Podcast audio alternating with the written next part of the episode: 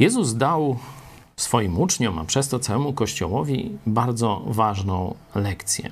W dwunastym rozdziale Ewangelii Łukasza w pierwszym wersecie czytamy, że zwrócił się szczególnie do uczniów, czyli nie do świata zewnętrznego, nie do ludzi niepodążających za nim, niewierzących w niego, tylko zwrócił się do tych, którzy za nim podążali. Zwrócił się do swoich uczniów. Zaczął mówić najpierw do uczniów swoich i powiedział jedno krótkie ostrzeżenie.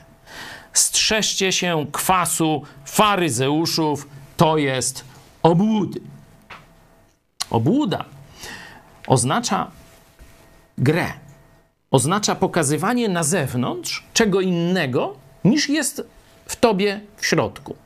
Nie? Tak można by zdefiniować obłudę, czyli udawanie, maska, nie? nałożenie pewnej maski. I teraz chrześcijanie, choć mają to ostrzeżenie i sami je stosują, że starają się być uczciwi, szczerzy, prawdomówni, nie, nie kłamać, nie ukrywać i tak dalej, to niestety już nie popełnią następnego kroku rozumowego. Aha, czyli jeśli mamy się strzec, to nie tylko ja mam się strzec, ale i on, ona, ty też masz się strzec.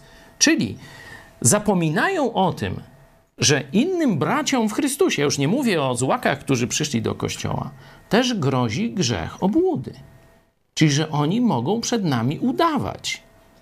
W kościele musimy się strzec zarówno, czy przede wszystkim swojej obłudy, ale musimy też się strzec, żeby inni, nasi bracia czy siostry, którzy, którzy popełniają ten grzech, nie zwiedli nas. Bo wtedy będziemy zaskoczeni, bo wtedy być może pójdziemy za ich zwiedzeniem, za ich kłamstwem. Jest wielu chrześcijan, którzy robią dobrą minę do bardzo złych gier.